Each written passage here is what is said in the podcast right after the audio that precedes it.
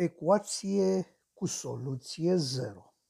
Ultimele alegeri, cele parlamentare, au dat rezultate absurde.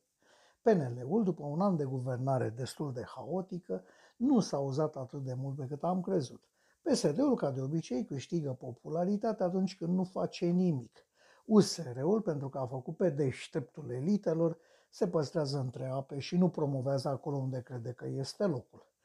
Ponta, Tăricianu, toți ecologiștii de ultim moment și mulți alții ca ei au în sfârșit liber să viziteze DNA-ul pentru că și-au pierdut imunitatea.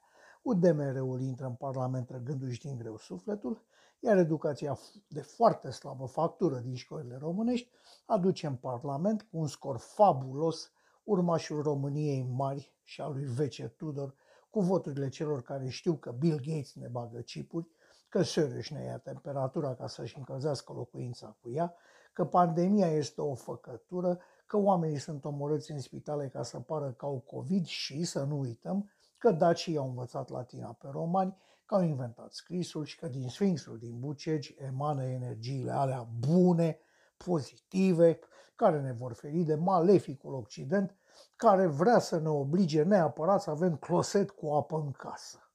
Să nu uit, ei mai știu de asemenea că pământul este plat. Așadar, cu numai 30% dintre electori la urne, cât de reale sunt rezultatele alegerilor. Probabil că legea ar trebui modificată în sensul de a declara votul obligatoriu sau de a-l anula și repeta dacă nu se prezintă la urne cel puțin majoritatea simplă a electorilor și nu cea relativă ca acum, deși probabil că cinstit ar fi să se considere alegerile corecte în urma prezenței la urnea majorității calificate. Indiferent de câți votează sau au votat, pe legea de acum alegerile sunt corecte. Așadar vom avea un parlament ciudat, întors în timp pe vremea lui Iliescu și Vece Tudor, cu un partid pseudo-socialist și un altul pseudo-extremist, vom vedea din nou partide declarate de stânga făcând o politică fără legătură cu doctrina și invers. Urmează vremuri interesante. Indiferent de ce cred unii și alții, indiferent de ce spune presa, indiferent de declarațiile politicienilor, în aceste alegeri nimeni nu câștigă, noi toți pierdem.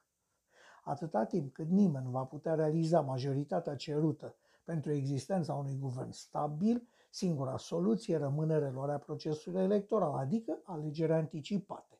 Vrem, nu vrem, trebuie să învățăm lecțiile democrației la care școală suntem încă în ciclul primar.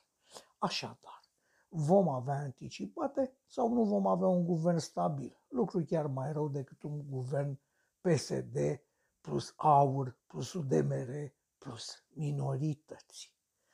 Așa crede un om de pe stradă. thank you